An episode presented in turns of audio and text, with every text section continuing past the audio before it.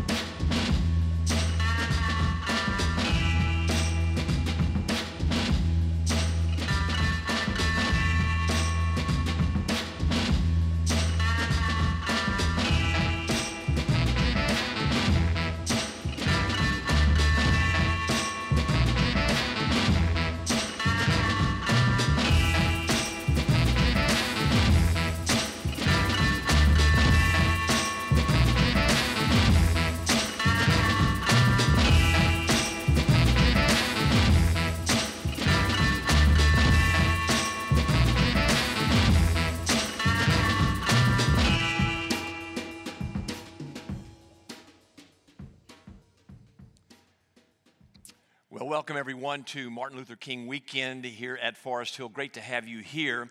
Um, I remember one of Dr. King's uh, most famous quotes. It was Forgiveness is not an action, it's an attitude. Forgiveness is not an action, it's not something we do, it's an attitude in our minds. And that's really important uh, for us today as we're trying to learn how to get unstuck from human emotions that keep us captive. And, and that's what this picture up here means. You are, here's the title of this series. It's looking at damaging human emotions and how we can be set free. We're here stuck in our emotions and we can't seem to move beyond them. Some of you may know that before I was called into ministry, I was two thirds of my way toward a PhD in psychology and counseling, and God called me into ministry. But I was really involved in cognitive therapy at that point. And basically, what that means is you are what you think that, that your feelings are controlled by your thought life. And if you want to change your feelings, change your thought life. So we want to help you through the Word of God to think God's way of being unstuck from these negative human emotions that just kill us. Last week, failure that leads to disappointment. And I taught you how in God's Word, He goes before us, and disappointment is His appointment to take us to a different place. So don't get mad at the rejection. See your rejection as God's redirection for your life. And this week, we want to look at the two problems of guilt that leads to shame. Guilt that leads to shame. And, I want to jump in now and say also, man, can you imagine what I'm feeling right now having my son pray for me? Wow. I mean, you, you talk about a, a, a deep feeling of movement of the Spirit as I watched my son, whom I held in my arms as a baby, grow up and be taller than I am and praying in the name of Jesus for a sermon his dad, as he said, is getting ready to preach. So, are you ready? Okay, let's get into it. Here, here's the whole thing with guilt and shame. To begin understanding it, you've got to go back to the gospel, which begins with the Christian faith that believes there's one God in three persons. Not three gods, it's a mystery, yes, but one God in three persons Father, Son, and Holy Spirit. And they perfectly loved one another in this triangular relationship. They wanted to extend that love, so they created the angelic beings who loved them, and God loved the angels. And then the next concentric circle outward, God created humanity, created you and me, in order for there to be love extended to us, and we would learn how to love God and love our neighbors. Again, a manifestation of extrapolation in love being God's heartbeat. And God made this universe, Genesis 1 and 2, perfectly, where with Adam and Eve, they perfectly loved one another, they perfectly loved God. Everything was operating as God intended it to operate. And interestingly, at the end of Genesis 2, in the end of the creation narrative, you have verse 25, which says, And the man and his wife, Adam and Eve, were both naked and were not ashamed. There was no shame that was a part of God's original intent. Okay, so some of you know at some point there was an angel in heaven, a luminary named Lucifer, who rebelled against God, took a third of the angelic beings with him, who, be, who became his demonic hordes. And his job description is to destroy everything in God's created order. So he comes to this earth and he tempts Adam and Eve no longer to be submissive to God and his will alone, but to be gods themselves. And he offered them fruit representative of that rebellion, and Eve ate it, then gave the fruit to Adam, and he ate it as well. Sin's introduced into the world. Everything's destroyed. Love, particularly. There's no longer perfect love between Adam and Eve. There's no longer perfect love between Adam and Eve and God. And there's no longer perfect order in creation, i.e., there are now tsunamis, hurricanes, earthquakes. And now they're the emotions that God created in Adam and Eve as good. They're fallen, and stuff like shame, which didn't exist in Genesis 2:25, now exists. And you see, interestingly, in Genesis 3, verse 7, after Adam and Eve rebelled against God, created high treason against God, then the eyes of both were opened. They, they now saw their sin, they knew they were sinners.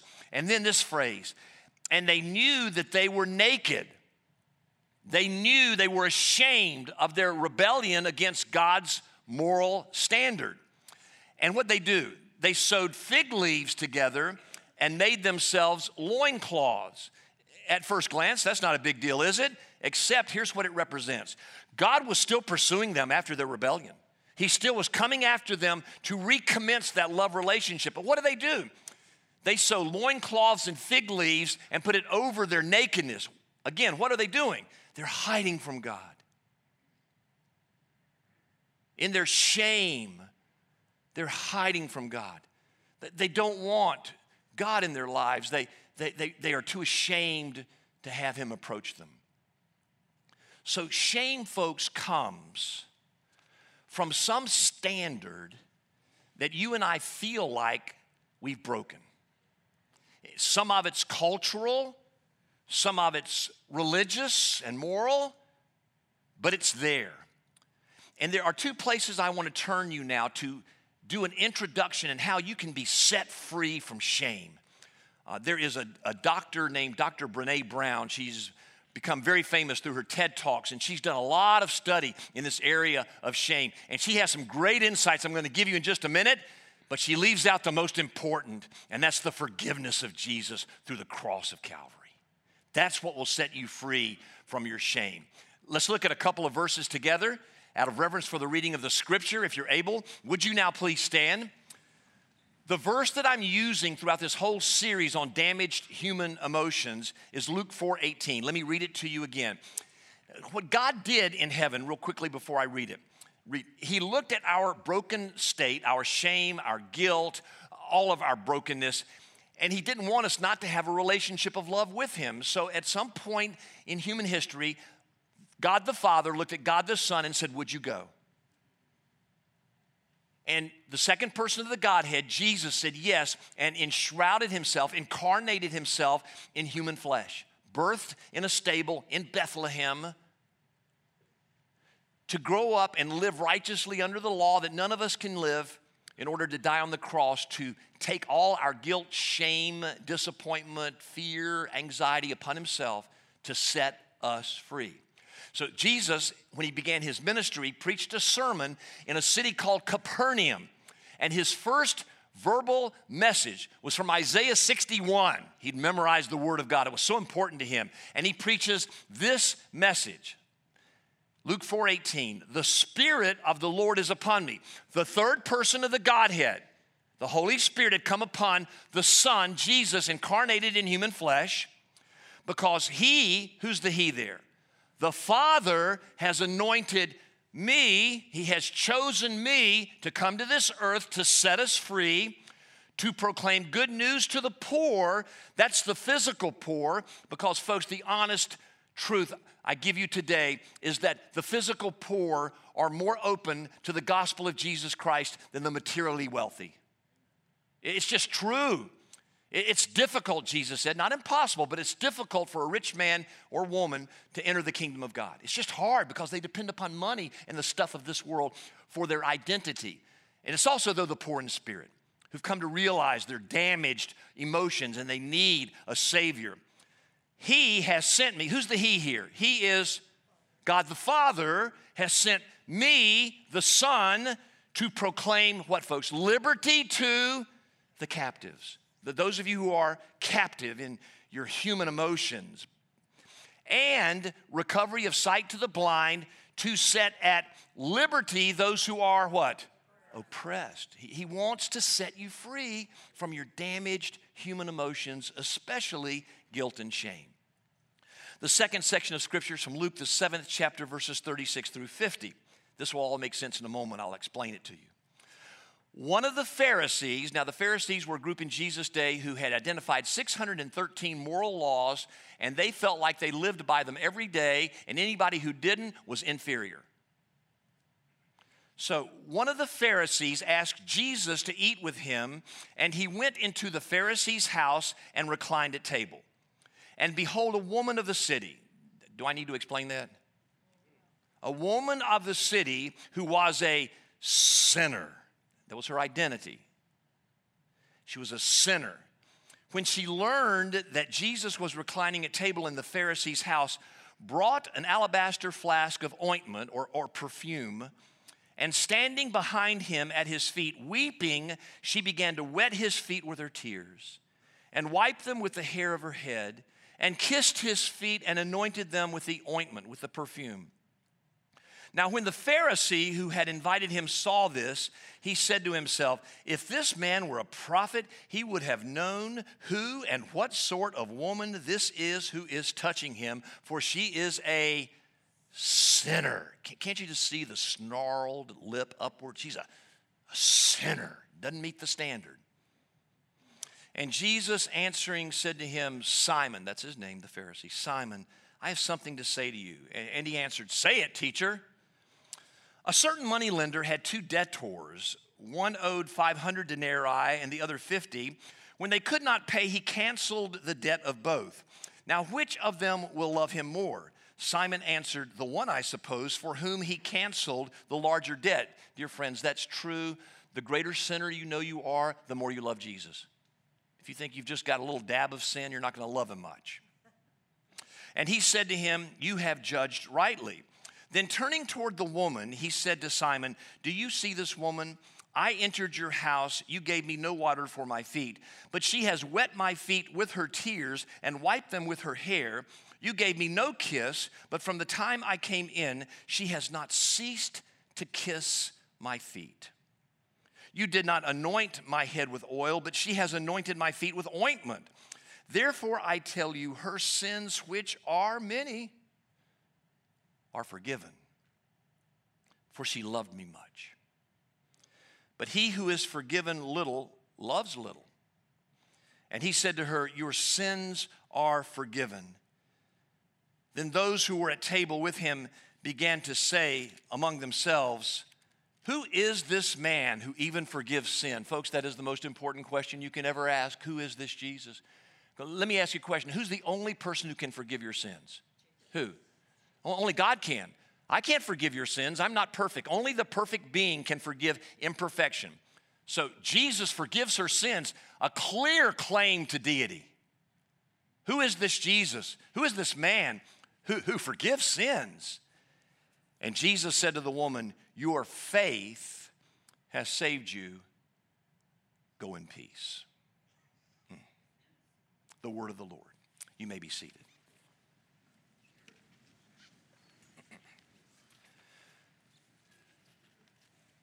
Again, for shame and guilt to exist, there's got to be some kind of standard. So, with that in your minds, let me give you the two definitions of guilt and shame. Guilt says, I made a mistake. Shame says, I am a mistake. May I say that again? Guilt says, I made a mistake. It has to do with what I do. Shame says, I am a mistake. It has to do with who I am. And here's the truth when you feel guilt, like you've broken some kind of standard, you're not living up, your, your performance based living isn't high enough, you feel guilt. And if you don't deal with that guilt, it rummages deep within your soul, and ultimately it causes you to feel shame. It makes you feel like you're less of a person, it makes you feel like you're a mistake. Your identity is wrong. Now, in our culture, we have all different kinds of standards that people feel like they've got to live up to. Uh, some of them are religious. Some of you came from toxic church environments where you've been told all your life you'll never measure up to God. And the terms that are used by preacher types are you must, you should, you ought. And you always feel like you never measure up. Guilt, then ultimately shame. I'm a rotten sinner enters your heart. But it's not just religious and moral, though I think God has placed His moral law in our hearts. Romans 1 says so. And I think some of the guilt we feel is valid because we have rebelled against God. We have this sin nature that's a part of our lives. But a lot of it's imposed upon us by our culture. Madison Avenue has created for us what we've got to look like and to be in order to be accepted.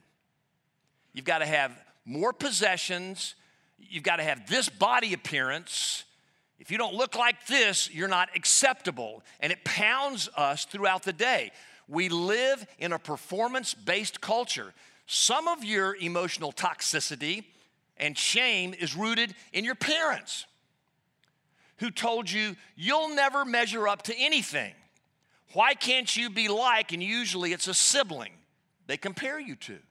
So you're always trying to measure up to what mom or dad thought you should be, and you live in this chronic guilt, which has led to shame. I feel inferior. Think about the proofs of that in our culture. Think about the aggression that's everywhere. What's the source of road rage? Who do you think you are? I'm right and you're wrong. And in some cases, people pull out guns to prove they're right. Bullying. Where does that come from? Except a person who feels inferior who's trying to bully somebody to feel superior.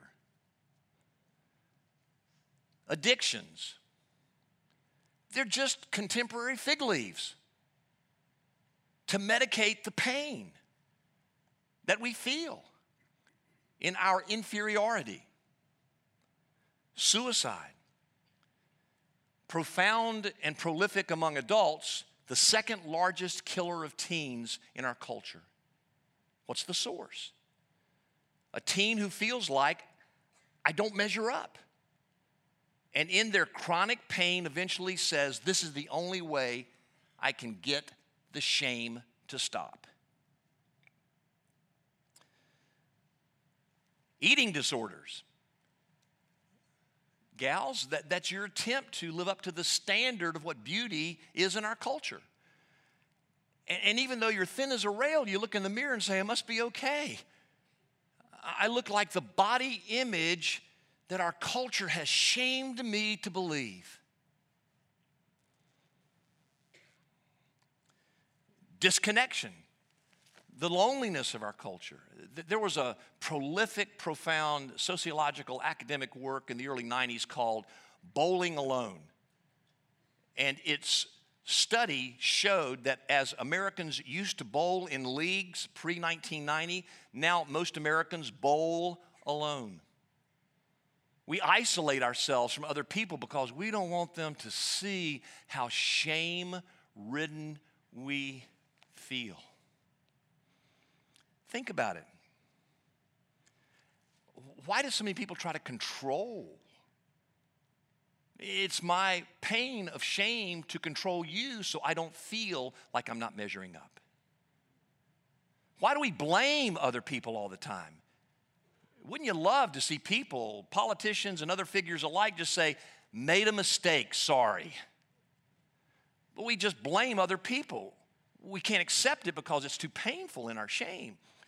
But think about Genesis 3. Those of you who, who know that in the fall, God was pursuing Adam and Eve, and he went first to Adam and said, Adam, why'd you do this?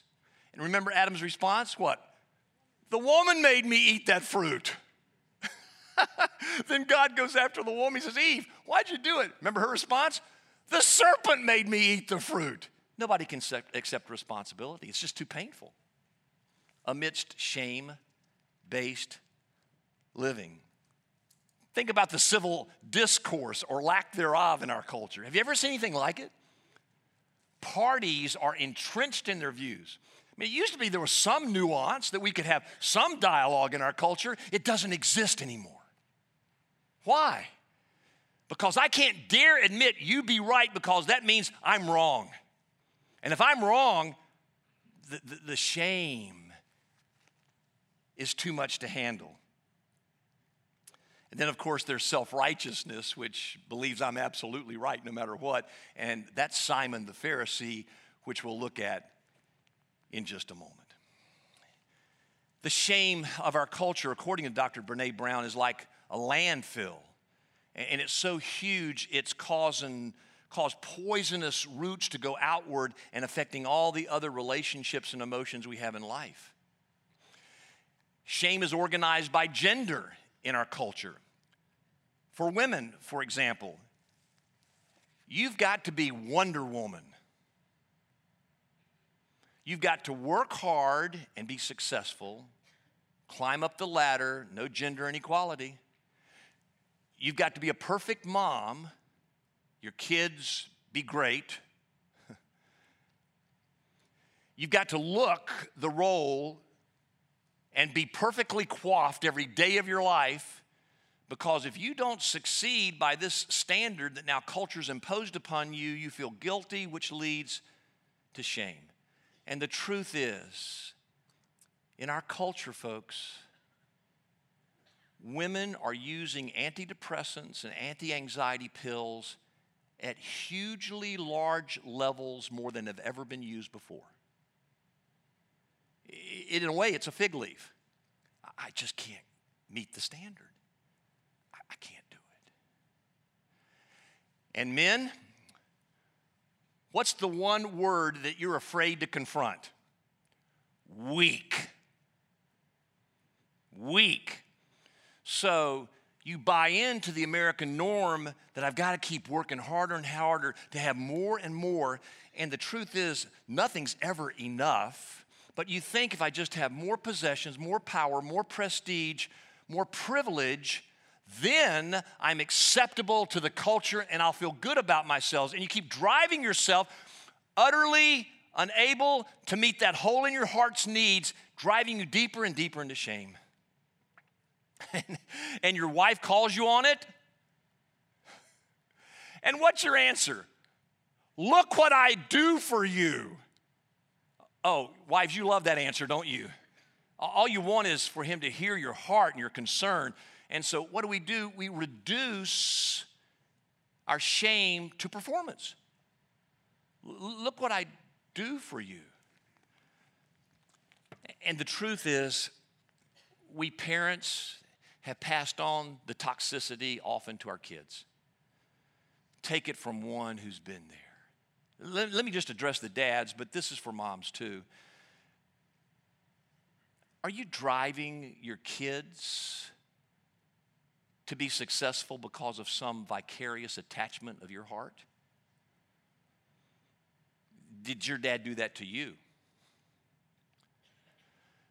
Why is it that, that we parents think that our kids have got to be ready to enter Yale when they're six years old, and our sons have to be ready to play in the NBA or the NFL by the age of 12. It's craziness. And we communicate to our kids that you're only worth something if you succeed, if, if you meet the standard you guys saw my son on the stage. He's taller than I am. I saw in an early age he had a basketball gift. Not many of you know I played collegiately myself, and my other son became a swimmer. And you know Bethany, praise God for her, didn't really show great athletic desires. But with my two boys, man, I started communicating to them that you're only loved if you succeed. And dads, let me give you two tips, and, and moms too, because this is getting increasingly problematic in our culture. Here are two ways you'll know if you're imposing a standard upon your children and causing maybe the toxicity of shame. First of all, what do you yell at them from the sidelines? That was the stupidest play ever. Why'd you do that? Or are they just words of encouragement and support? Second question What's the first thing that comes out of your mouth when they get in the car after a game? Well, you didn't play very well today. Or, what do you want to do? And if it has absolutely nothing to do with sports, you go get ice cream. You can tell by what you yell from the sidelines and your first comments with your kids in the car where your heart is with performance based living. And the Lord knocked me upside the head one day when I realized I was doing that to my boys. And in a time of profound moment with the Lord, He whispered to my ear and He said, David, you are their dad, not their coach.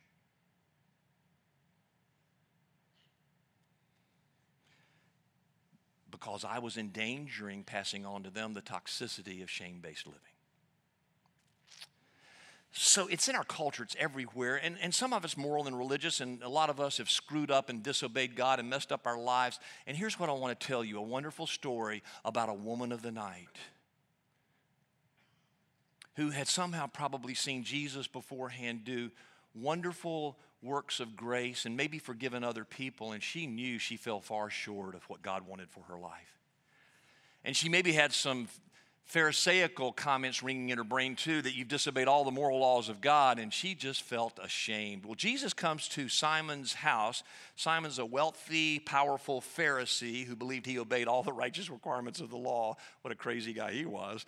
And they have a dinner together, and in that day it was in an open courtyard, and, and they would all recline on their elbows with their feet outward. So if you can imagine uh, the, a hub of a wheel with the spokes going outward, that was Simon's house. He had food in the middle and all of his guests with the spokes coming outward, lying on their elbows, enjoying the meal. And when Jesus arrived, you can tell Simon was a little anathema toward Jesus, didn't greet him with oil on his brow, which was a way of cooling people down on a hot day, uh, didn't wash his feet, which was always done in hospitality for people visiting a guest. In that day, you wore sandals, which means your feet were gunky, muddy, and probably had some calluses and toenail fungus as well. and out of the blue, Jesus doesn't receive any hospitality from Simon. A woman comes and she starts weeping. Why'd she weep? She knew what Jesus meant when he said, Blessed are those who mourn, for they shall be comforted. The most blessed people who know God and His grace are those who've cried and wept over their sin, who know they haven't met the standard and they're tired of trying and they just want to weep. And she comes in and starts letting her tears fall on Jesus' gunky, mud filled feet. And then she lets her hair down, which, folks, was absolutely forbidden in that culture. It meant I'm a lady of the night. She owned up to who she was and what had gone on in her life. And she used her hair to wipe the tears off Jesus' feet. Then she takes an alabaster jar filled with ointment or perfume and anointed Jesus' feet with that as well. Now, now why is that important? What does a lady of the night need more than anything else? Perfume. So she'll smell good and attract well. So, in that moment, what's she doing? She's not only acknowledging that she's fallen far short of God's standard, she's giving up her past life. You see, when you come to Jesus and get His grace and He frees you from shame based living, you leave your old life and you enter a new life. Well, Simon's ticked off that, that Jesus lets this happen. He says, If you were a true prophet of God, you'd never have let this happen. Jesus' response is a story about two people. One owes 50 denarii, which is about three months' worth of work. The other owes 500 denarii, which is worth about three years' worth of work. The guy to whom the amount is owed realizes they can't pay it off, so he forgives them both. Jesus' question to Simon, the self righteous prig which one feels more forgiven? And Simon answers, well, the one that the 500 was forgiven. And Jesus said, You've chosen rightly. because the more you've been forgiven, the more you love. Now, here's what Jesus didn't say that I think he was saying that the one who really had the 500 denarii debt was not the woman, but Simon. You're aware, aren't you, the one sin that will send you to hell? The one sin that God cannot forgive is your pride, your self righteousness. To think you've met the standard, to think you're fine, to think you're great. The truth is, the sins of the flesh are not as grave as the sins of the spirit. All of this woman's sexual infidelities didn't begin to compare to Simon's pride. He's the one that had the huge debt that he wouldn't let Jesus touch. And then, of course, Jesus says to her, Woman, your sins are forgiven. Only God can do that. Jesus pronounced forgiveness, gave her new life. Your faith has made you well. Now, now, what's so fascinating, if you look at this story, you see that Jesus' answer to shame based living is forgiveness. Dr. Brene Brown, as much research as she's done, has offered some solutions that are helpful, but she doesn't get to forgiveness. Though she has some kind of church background, she was raised in a Church of Christ environment. I think she got beat up by religion and doesn't understand grace. I've heard she's beginning to understand grace. She offers some suggestions for overcoming shame. I want to include them now with the most important one. Here's her first offer to overcome shame vulnerability. Vulnerability. What's vulnerability? It's basically this God,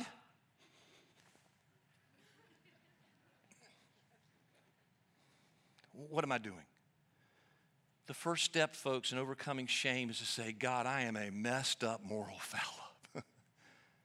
Man, I've screwed up and I bought the lie of this culture. I've disobeyed your moral law. You won't get well until you go to the party and you fall at the feet of Jesus and weep and let down your hair, admit who you are, and break from your past. The second step is not Dr. Brown's, it's mine. After this, it's forgiveness. It's letting Jesus speak to your heart and say, I see the worst in you. I know the worst in you, and I forgive you. That through the cross, you nailed your shame, your guilt upon that cross. And you receive from him the gift of grace the gift of forgiveness. Third step empathy. Your, your first empathy is from God who says, I, I understand. But you know where else sympathy is supposed to happen? In the church, is in our life groups, in our relationships, so that when you do this to another follower of Jesus, what does the other follower of Jesus do? This? No, that person in response does, I'm a screw up too. I don't have your shame, but let me tell you my shame. And then the church becomes a colossal collection of free people who used to walk in shame. Maybe a counselor you need to talk to, but you got to do this, and the person in return goes So there is vulnerability, forgiveness, empathy, and then you got to learn how to discern the voices because even after you have grace and you know Jesus' love and acceptance, there's this strange voice that keeps trying to speak to Christians. And amazingly, it has a southern accent sounds remarkably like my own. And it tries to do this You sorry rascal. You say you've received Jesus' grace and you still are stuck in your negative emotions. You still misbehave sometimes. And when that happens, folks, and it happens regularly with me, so it's got to happen with you. When it happens, you've got to remind the devil, the evil one who hates you, still wants to destroy you, these biblical truths. First of all, John 3:16 says for God so loved the world that he came to die for you. Then John 3:17 says for God did not send his love, his son into the world to condemn the world. What's another synonym for condemn? What is it? Shame. God did not send his son into the world to shame you. But in order that the world might be saved, delivered through him.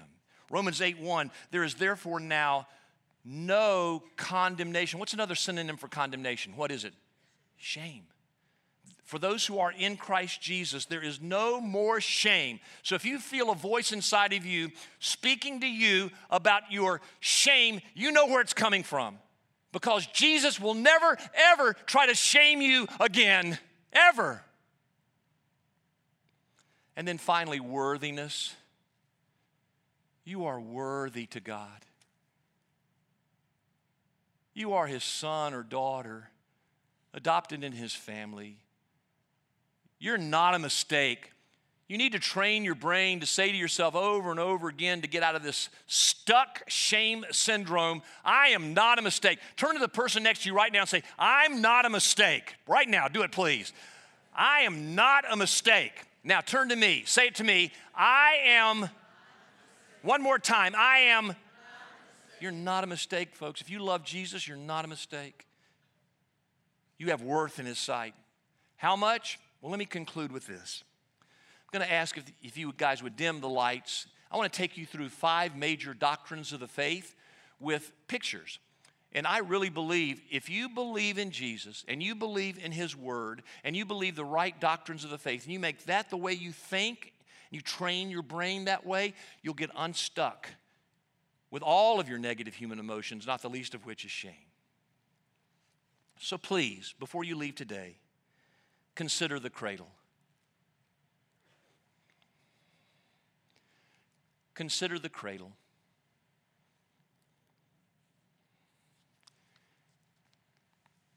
If you were the only person on this planet, God the Son would have still come for you. That's how much He loves you. Contemplate the cross. Jesus lived the righteous life none of us could live. He met the standard. He knew we couldn't because of our sin condition, but He met the standard so that as we believe in Him, we receive that standard by grace through faith, the forgiveness of God. If we've appeared before Him right now, He'd declare us not guilty. Your sins are forgiven. He'd remember them no more. And if you tried to remind God of all your shame based stuff, God would say, I distinctly remember forgetting that. Claim a crown. The resurrection proves you can't keep a good God down. The resurrection proves the cross is true. The resurrection proves that grace conquers shame. And you've now been adopted into the family of God. You wear a crown. You're not a prostitute, you're a princess. You're not a perp, you're a prince. That's the meaning of the resurrection. You have a new identity. Shame has passed away, a new identity has come ascertained the ascension. Jesus was ascended into heaven and now sits at the right hand of the Father. And interestingly, Ephesians 2 6 says that all of us who believe in Him and our lives are in Him and His life is in us, we sit there with Him. How can you be a mistake if you are sitting with Jesus right now at the right hand of the Father, ruling over all creation? And finally, see the second coming. He's coming back. And if you're still alive, it's to take you home. If you die before then, you go home. Why? Because you're a son and daughter of the King of Kings and Lord of Lords. You have royal blood pulsating through your veins. You are not a mistake. You're not a mistake. Dear friends, in the name of Jesus, you are forgiven.